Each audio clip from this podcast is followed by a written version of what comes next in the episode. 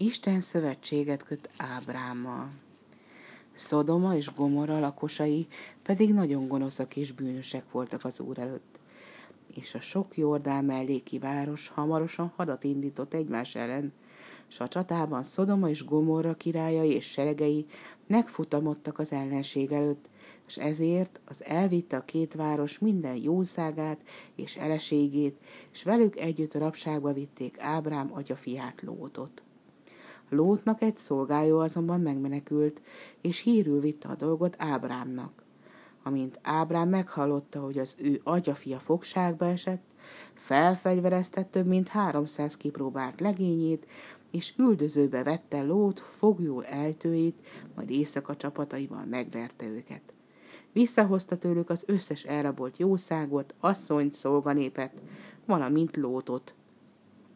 Szodoma királya pedig úgy akarta meghálálni Ábrám cselekedetét, hogy neki adja majd a visszaszerzett jószágot, de Ábrám így felelt Szodoma királyának.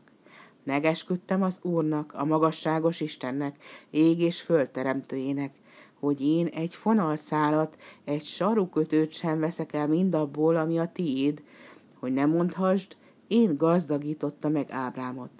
Ezek után pedig az úr megszólította Ábrámot látomásában. Ne félj, Ábrám, én pajzsot vagyok, jutalmad pedig igen bőséges lesz. Ábrám így felelt az úrnak. Uram Isten, mit adhatnál el nekem, ha magzatok nélkül élek? Nem adtál nékem gyermeket, s a szolgám lesz az örökösöm. És azt mondta Isten, nem az lesz az örökösöd, hanem egy ki te tőled származik majd. És kivitte Ábrámot a sátrából, és ezt mondta néki.